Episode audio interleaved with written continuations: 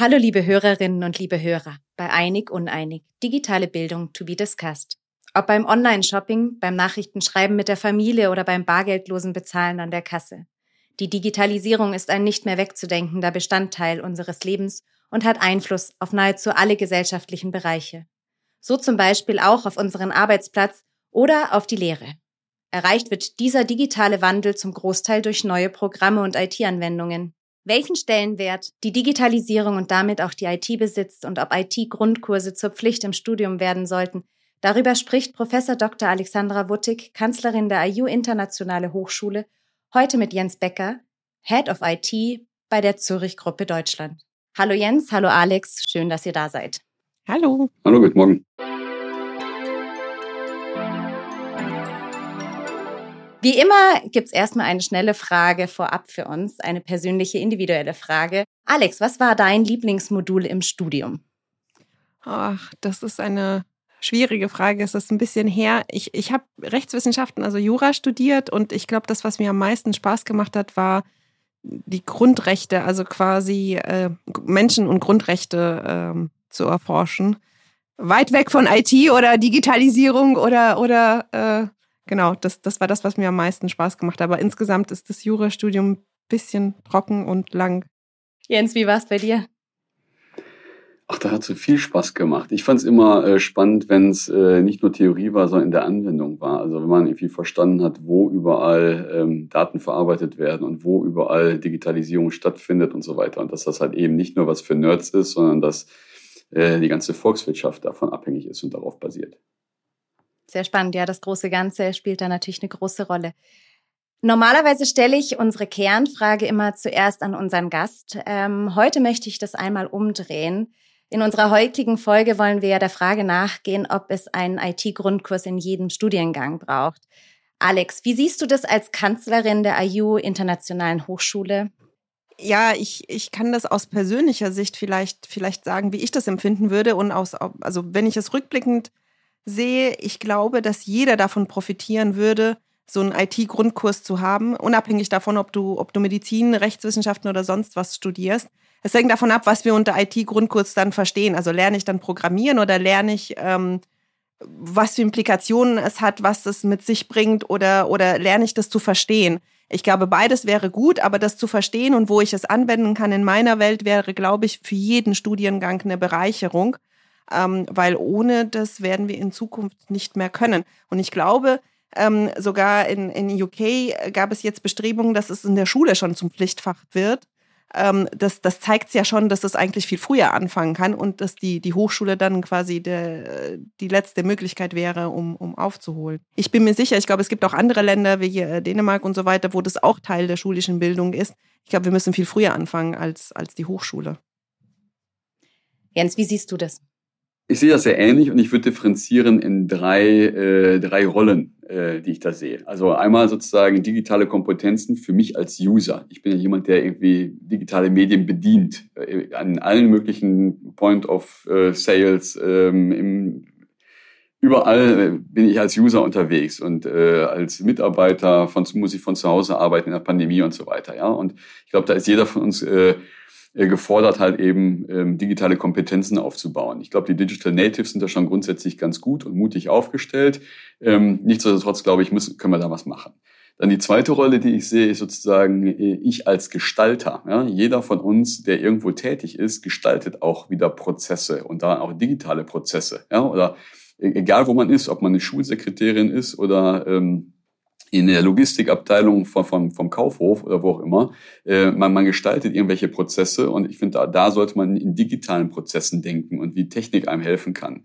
Und die letzte Rolle, die ich dann sehe, ist sozusagen vielleicht eher das, das ähm, Kulturelle. Ja? Bin ich als Person offen für, für digitale Zusammenarbeit oder denke ich immer noch in 80er Jahre Papierprozessen oder äh, also ich glaube auch da, ne, kulturell eben so den Nährboden zu schaffen, dass wir Spaß haben und auch die, die Vorteile von digitalen Lösungen sehen, sei es Richtung Nachhaltigkeit oder was auch immer, ähm, auch da kann man was tun. Ne? Also so diese drei Dimensionen. Absolut, ähm, sehr spannend. Die immer tiefere Eindringung in der IT in fast allen Bereichen unseres Lebens unterstreicht die wachsende Bedeutung der digitalen Transformation. Jens, sind wir dem digitalen Wandel gegenüber gut eingestellt und aufgestellt? Hm, geht so würde ich da ganz einfach mal sagen. Ähm, wir sehen ja schon andere Länder, da ist, glaube ich, äh, Litauen oder Lettland wird da immer genannt, äh, oder auch die skandinavischen Länder sind da sehr weit vorne mit dabei, digitale Verwaltung, ähm, dass die da schon deutlich äh, weiter, weiter sind als wir. Und da sorge ich mich so ein bisschen um den, den Standort Made in Germany. Und ich glaube, dass wir in Deutschland da tatsächlich mit unserer äh, vielleicht etwas ähm, altbackenen Behördenbürokratie, vielleicht auch fehlenden Fähigkeiten, fehlenden Budgets, da ähm, etwas den digitalen Wettbewerb verlieren. Ja, jetzt bin ich kein Volkswirt, aber ähm, als Technikliebhaber äh, sorge ich mich um mein Vaterland, dass, dass wir tatsächlich im digitalen internationalen Wettbewerb ähm, drohen, den Anschluss zu verlieren. Alex, du hast schon mit dem Kopf geschüttelt. Das hören die, sehen die Hörer nicht. Deswegen gerne nochmal auf der Tonspur. Ja, dazu fällt mir nur ein, ähm, wir, haben, wir haben einen Verein, das sich für mehr Frauen in, in, in Tech und AI äh, einsetzt und dafür müssten wir mit dem Finanzamt kommunizieren.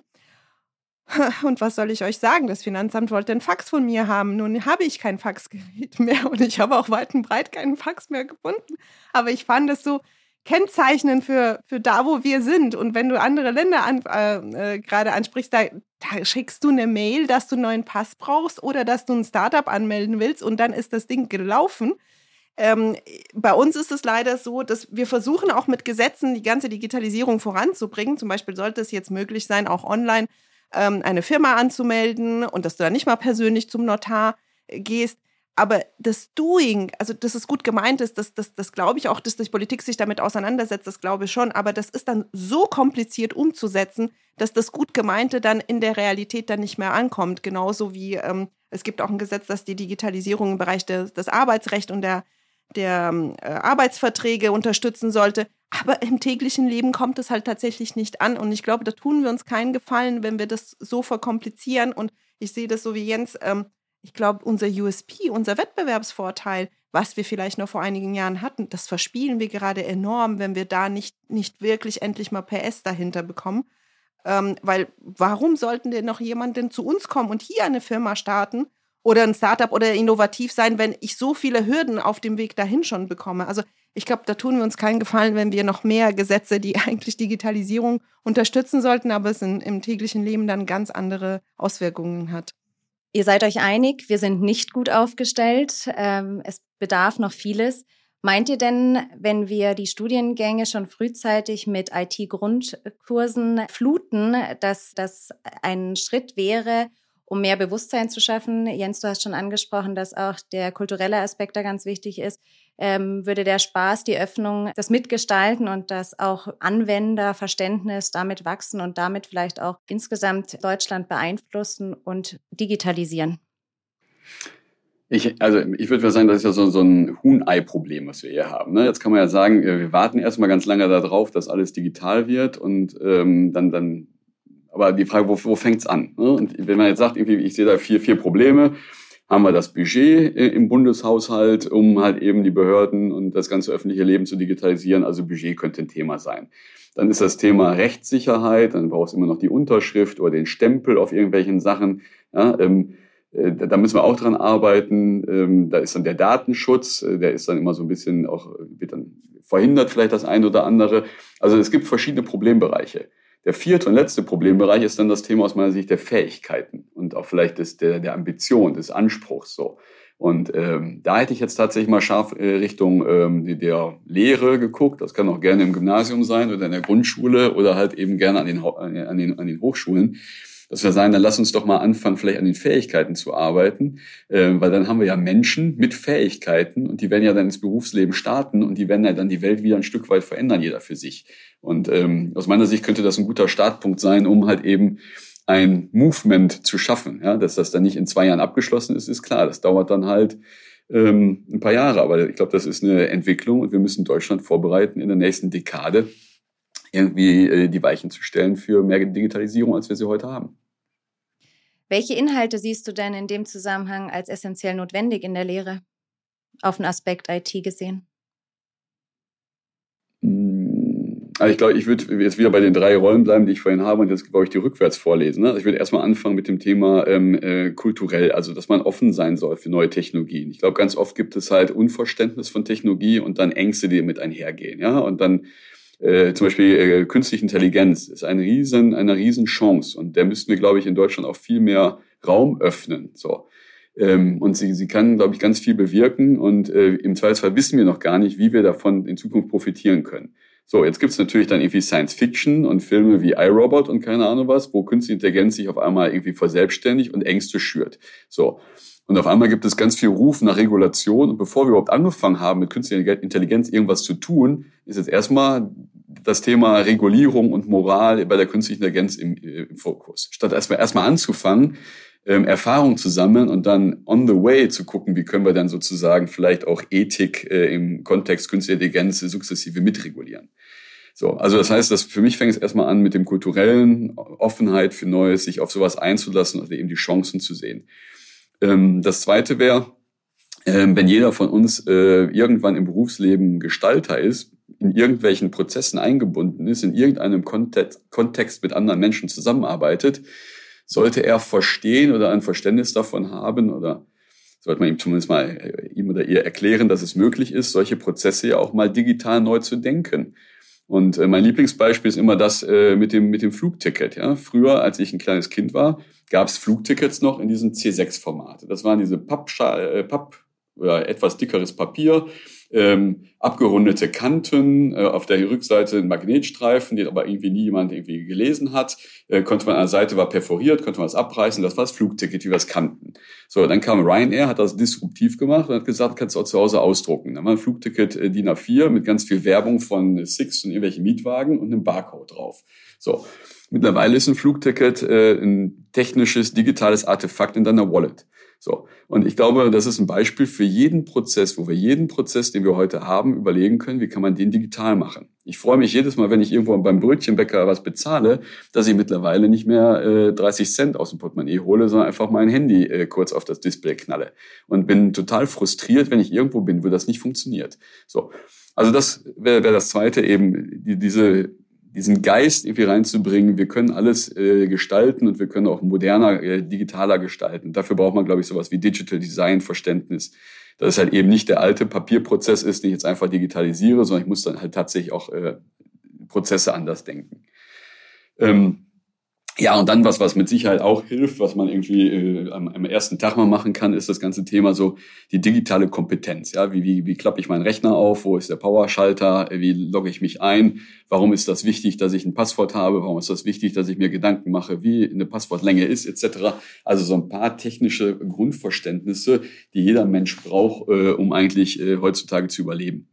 Da gibt es aus meiner Sicht so ein paar Themen, die im Lebensalltag relevant sind, die in der Schule zu wenig gelehrt werden. Ja, das nächste Thema wäre das Thema, deine privaten Finanzen zu sortieren. Das ist ein Fach, kommt in der Schule nicht vor, hat aber aus meiner Sicht eine gewisse Relevanz. Ja, kümmern wir uns im nächsten Podcast drum. Hier heute das Thema, ähm, habe ich ähm, die digitalen Fähigkeiten, die ich brauche, um im Alltag zu überleben. Ja, ich sehe das ganz ähnlich, aber ich glaube, das ist mehr, wenn ich so, so länger drüber nachdenke, ich glaube, das, das ist weniger wie oder wie mache ich die Technik, dass es mir hilft, sondern das Mindset, dass ich überhaupt diese Technik brauche, um mein Leben zu äh, erleichtern, um meine Arbeit zu verbessern. Ähm, weil ich glaube, es, es hapert nicht daran, dass wir die technischen Lösungen nicht finden können.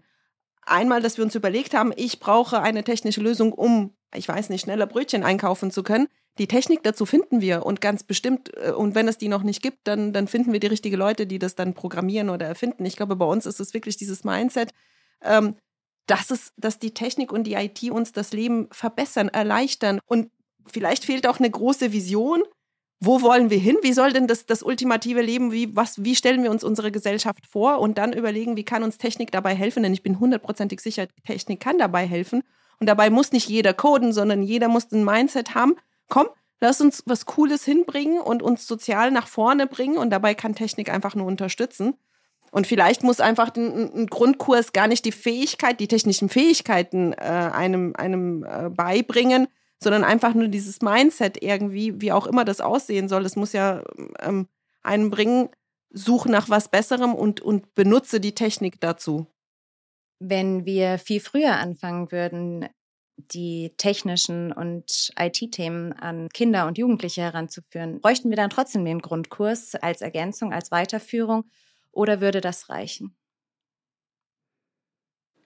Tja, hypothetisch kann man das beantworten. Weiß ich nicht. Ich glaube tatsächlich, ähm, dass ähm, frühe äh, Bildung in den Bereichen durchaus spannend wäre. Also tatsächlich in äh, Grundschule, weiterführende Schule, ähm, dass wir sowas äh, brauchen. Ähm, wir brauchen ja auch ähm, mehr, auch, auch mehr, mehr Frauen, die sich für, für MINT-Berufe interessieren. Das heißt, wir müssen da auch irgendwie früher das Interesse wecken. Ansonsten sind es doch nur irgendwie die Jungs aus dem Mathe-LK, die sich dafür interessieren äh, und die man dann nachher im Studium wieder sieht. Also ich glaube, früh daran zu gehen an der Schule ähm, macht durchaus Sinn. Ähm, im Unternehmenskontext würde ich jetzt wieder gucken, tatsächlich auf das Thema Ich als Gestalter. Gehen wir mal verschiedene äh, Lehrgänge durch oder Studiengänge durch. Ja? Also wenn ich Betriebswirt bin, dann arbeite ich nachher irgendwo in einem Unternehmen, in einem betrieblichen Kontext. In einem betrieblichen Kontext gibt es immer irgendwelche Prozesse. Das kann die, der Jahresabschluss sein, also die Buchhaltung, das kann Marketing, Vertrieb sein, whatever. Ja, Lagerhaltung, Logistik, keine Ahnung. Und all diese Prozesse laufen, so wie ich sie wahrgenommen habe, in verschiedensten Unternehmen heute noch zum Großteil etwas evolutionär fortgeschritten, aber ab wie in 80er Jahren. Ja? Dann sind mal einzelne Artefakte digitalisiert oder einzelne Prozessschritte digitalisiert, aber so dieses ähm, wirklich zu Ende digital durchdacht und wirklich effizient automatisiert äh, von vorne bis hinten, von der Bestellaufnahme durch die ganze Verarbeitungskette äh, bis, bis zur Schluss zur Abwicklung, Abrechnung und so weiter, das sieht man sehr, sehr, sehr selten. So, und ich glaube, da wäre es jetzt für angehende Betriebswirte relevant, sich mit sowas, äh, mit sowas auseinanderzusetzen, eben das Verständnis zu kriegen. Wir reden ja ganz viel über Effizienz und was weiß ich was, dass es doch sinnvoll ist, ähm, auch da so ein Digital Design Mindset zu haben, dass man halt eben in seinem späteren beruflichen Kontext solche Prozesse auch mal, mal angeht. Und wenn ich jetzt aus meinem eigenen äh, Unternehmensnähkästchen plauder, hier bei der Zürich Gruppe Deutschland, ähm, versuchen wir äh, eben auch so Prozesse Ende zu Ende zu automatisieren. Und die größte Herausforderung dabei ist weniger, in der IT, also die technischen Werkzeuge, das zu tun, die haben wir. Und auch äh, ne, mit, mit Robotics haben wir, wir haben äh, BPM, Business Process Automation und so weiter. Ähm, wir können auch APIs bauen, die dann irgendwelche Roboter aufrufen und so weiter. Das Problem ist tatsächlich, jemand zu haben, der das Abstraktionsvermögen hat, so einen Prozess neu auf einer grünen Wiese digital zu denken. Da kommt uns so ein bisschen unsere deutsche Kultur dann auch in die, in die Quere, weil wir denken dann in Ausnahmen. Ja, aber ähm, was ist denn, also ein Auto zu versichern ist ja einfach, da können wir ganz schnell einen digitalen Prozess aufsetzen, aber wenn das jetzt der Fahrer unter 25 ist, der noch den Schadensfreiheitsrabatt von der Mutter übernehmen will, aber nicht im gleichen Haushalt wohnt, sondern bei dem geschiedenen Ehe, ehemaligen äh, oder dem, dem Ex-Lebenspartner ähm, oder was auch immer, dann geht das ja nicht mehr. Und dann landen wir immer bei manuellen Prozessen, wo irgendjemand da sitzt und irgendwas macht. Und ähm, ja, mit meinem, mit meiner Idee von einem Grundkurs ähm, IT, die dann irgendwie auch Prozessdesign umfassen könnte oder müsste, ähm, wäre es doch schön, wenn angehende Betriebswirte halt eben solche Prozesse ab, mehr abstrahieren und mehr dann in einem 70, 80 Prozent Digitalprozess denken. Ja, ich sehe das ähnlich. Entschuldige, Lena. Ähm, und nicht nur Betriebswirte, ich denke gerade auch äh, Juristen, die gerade dann gerne mal herkommen und sagen, geht nicht, weil auch für die wäre es ganz gut, weil dann würden die ein anderes Denkvermögen, dann würden die von Anfang an anders denken, dann würden die sagen, komm, lassen wir es lieber so machen, dann ist es besser und nicht, es geht nicht, weil. Also ich glaube, das würden ganz viele Profit davon profitieren, nicht nur, nicht nur die BWLer. Und was du angesprochen hast, ähm, dass wir mehr Frauen und das äh, brauchen und dass das ganz früh anfängt. Wir haben tatsächlich eine, eine Kurzstudie quasi mit einer Fokusgruppe ähm, gemacht und wir haben herausgefunden, dass die Eltern von Mädchen viel weniger Wert drauf liegen, ähm, Bereich IT, die Kinder zu, äh, also ranzubringen, als die Eltern von Jungs in dem, also quasi es ging ab, ab sechs Jahren vorwärts bis, bis zwölf Jahren. Und dass da schon getrennt wird, ja, also dass die Eltern irgendwie, nicht weil sie es böse meinen, sondern einfach, weil das Bewusstsein nicht ist, dass das Mädchen mit IT in Berührung kommen müssen und dass es bei Jungs halt dann viel selbstverständlicher ist, dass, ähm, ja, damit der eine mal ein kurzes Video aufnimmt und dann es äh, bearbeitet und, und, und so weiter. Insofern fängt es wirklich ganz früh an und ich, ich, es würde Sinn machen, dass wir uns das alles zunutze machen und ähm, schon früh damit anfangen, auch Frauen damit in Berührung zu kommen. Damit dann ist es selbstverständlich, dass auch Frauen dann irgendwas mit IT dann später machen.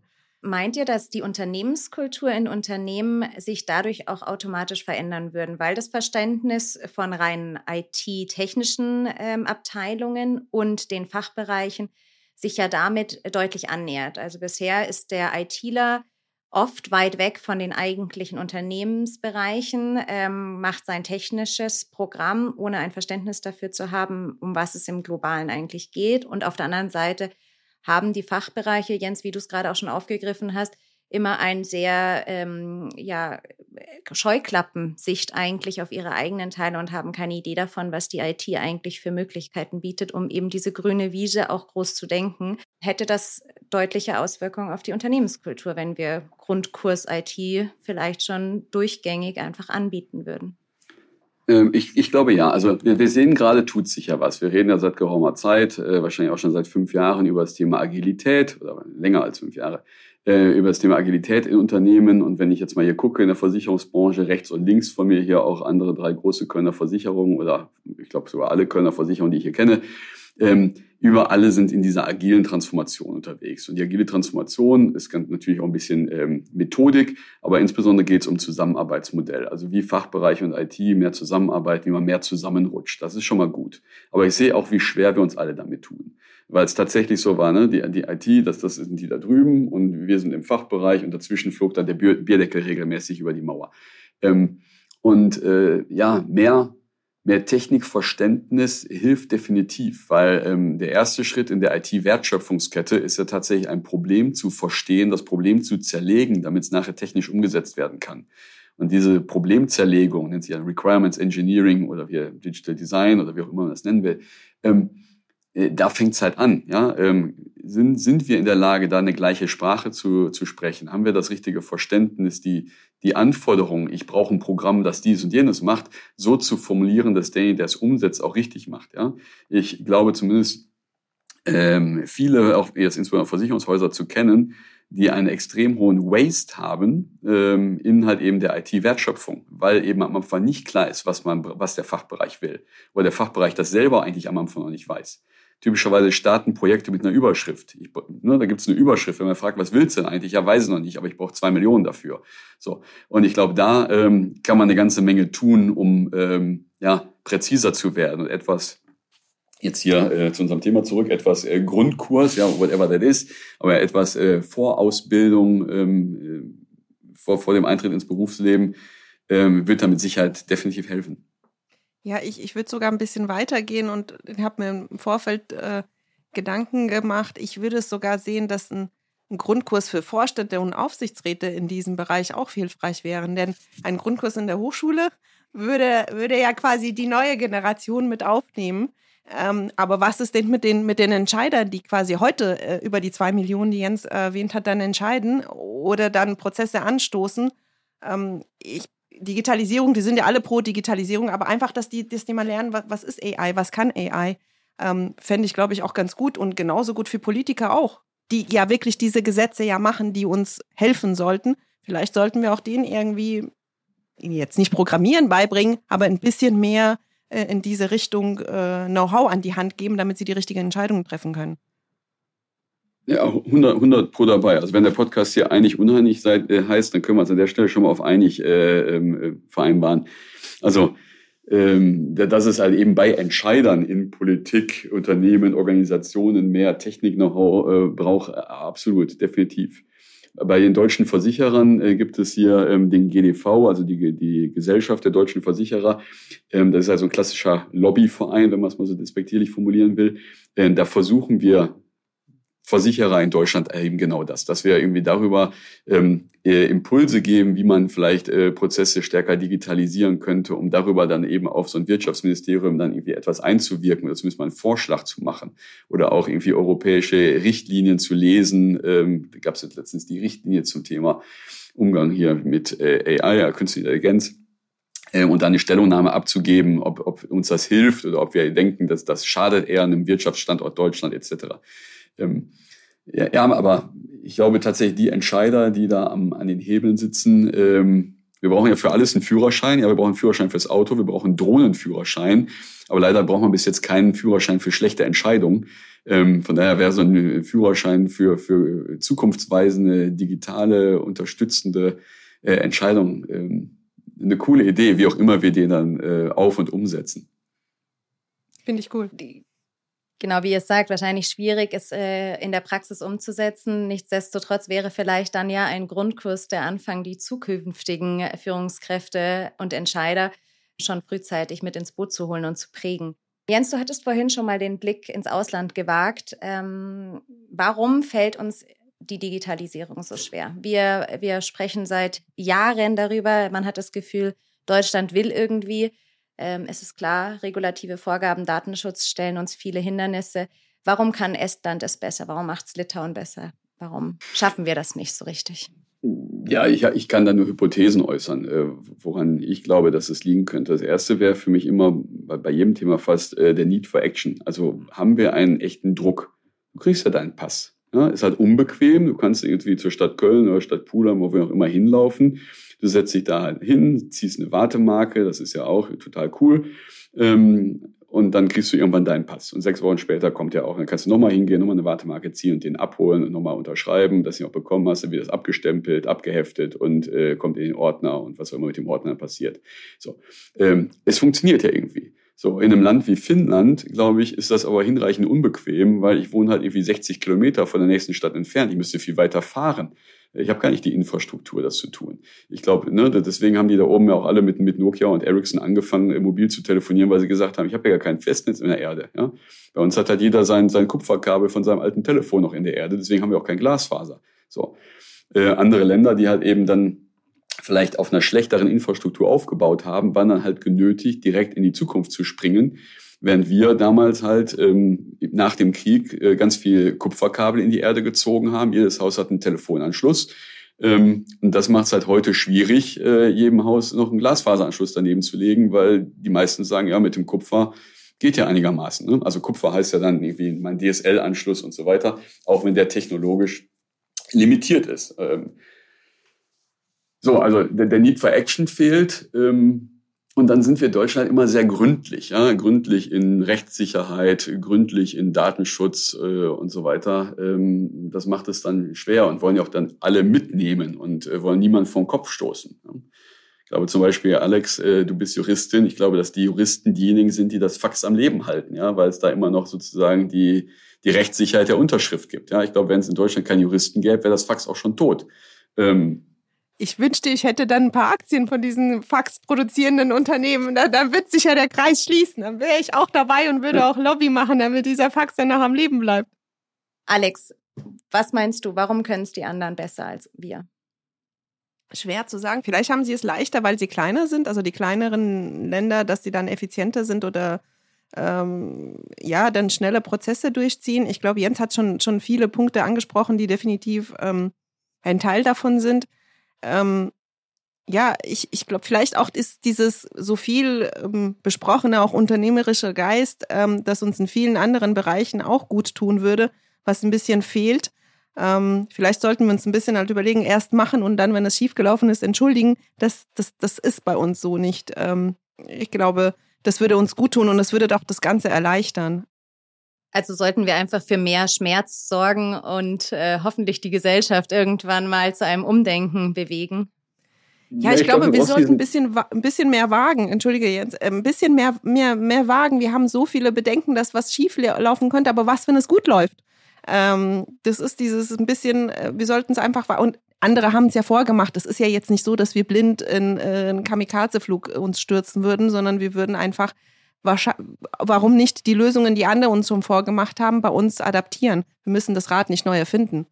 Aber, aber in der Tat, ich glaube tatsächlich, das wäre so verhaltensökonomisch, äh, Nudging. Ähm, wir müssen irgendwas tun, um diesen Lead for Action hinzukriegen. Ne? Warum können alle Norweger fließend Englisch? Ähm, weil es sich für sieben Millionen Norweger nicht lohnt, irgendwelche Hollywood-Blockbuster irgendwie äh, zu übersetzen.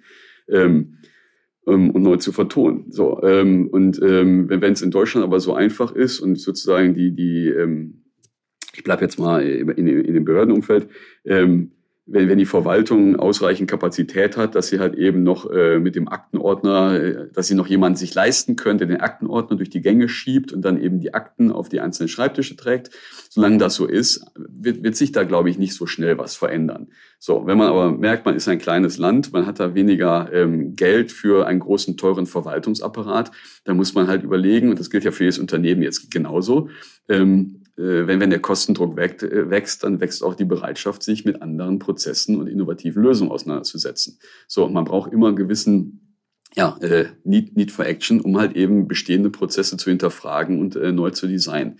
Und ähm, ja, ich weiß noch nicht genau wie, ähm, aber den würde ich gerne mittelfristig noch stärken diesen ja, Need Dass du recht hast, hat, hat haben wir auch äh, durch Corona gesehen. Das war ja ein Posit also wenn es was Positives gab äh, an Corona, dann war das, dass das alle auf einmal flexibel waren. Alle, alle könnten auf einmal äh, Online-Meetings, keiner ist mehr geflogen. Also wenn wir müssen, dann können wir. Vorher waren flexible Arbeitszeiten und Familie und Beruf und von zu Hause aus arbeiten waren so No-Gos. Äh, damit konntest du keinen vom, also davon überzeugen und jetzt können wir es auf einmal alle ähm, weil wir es müssten. Und, und das zeigt ja nur, dass du definitiv recht hast.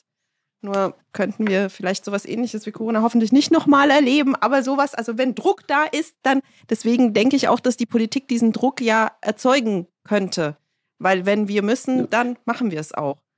Es gab da einen schönen, schönen äh, Witz in der äh, IT-Community. Ähm, da war, stellt man die Frage, was war der größte oder wer hat die wichtigste Bedeutung für Digitalisierung? Ist es der CIO, der Chief Information Officer, oder ist es der CDO, der Chief äh, Digital Officer? Weil es viele Unternehmen gibt, die so beide Rolle haben. Und die Antwort ist, nein, das ist der COVID. Covid. Das hat den größten Impact auf Digitalisierung gemacht in den Unternehmen. Ja, es ist ein bitterer Witz und ein sehr wahrer Witz. Ähm, wir, es geht uns sehr gut. Wir sind sehr privilegiert in Deutschland und haben deswegen wahrscheinlich nicht genug Druck zu handeln. Vielleicht bietet dann die Option, IT-Grundkurse in die Lehre mit aufzunehmen, eine Möglichkeit, zumindest weitere Vordenker auszubilden, ähm, die vielleicht den Need to Action nicht brauchen, um zu handeln. Am Ende äh, möchte ich jetzt gerne nochmal auf unsere Frage zurückkommen. Jens und Alex, in welchen Punkten seid ihr euch einig und welchen seid ihr euch uneinig? Ähm, ich ahne schon die Antwort, höre es aber gerne nochmal aus euren Mündern. Ich glaube, wir sind uns definitiv einig, dass äh, IT-Grundkurse eine gute Idee ist und dass wir den nicht nur für Studenten und Studentinnen brauchen, sondern auch für Entscheider in welcher Rolle auch immer, am besten gleich oben Aufsichtsrat und Vorstand. Ähm, genau, ich wenn wir uns überhaupt uneinig in, in irgendeinem Punkt wären, dann wäre das wahrscheinlich der Inhalt des IT-Grundkurses, also wie das ausgestaltet werden sollte.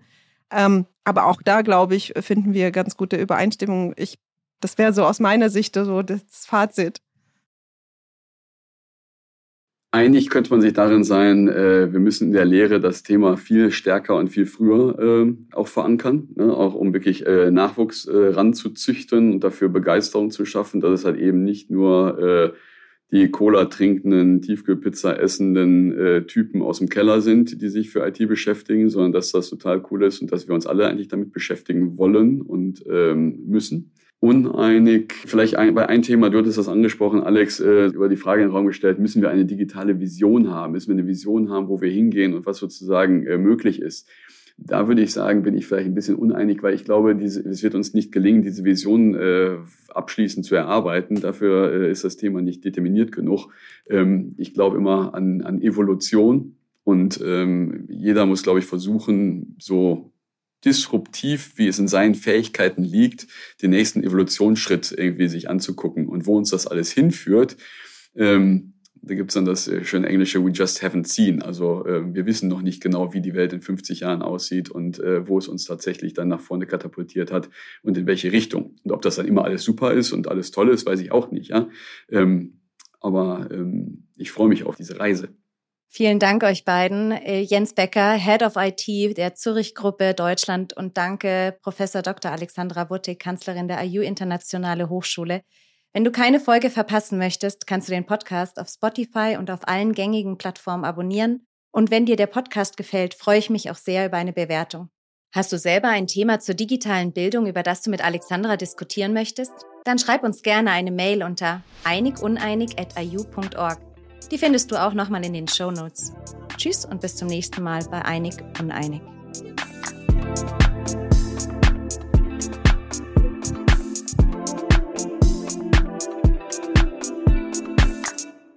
Dieser Podcast wird produziert von Podstars bei OMR.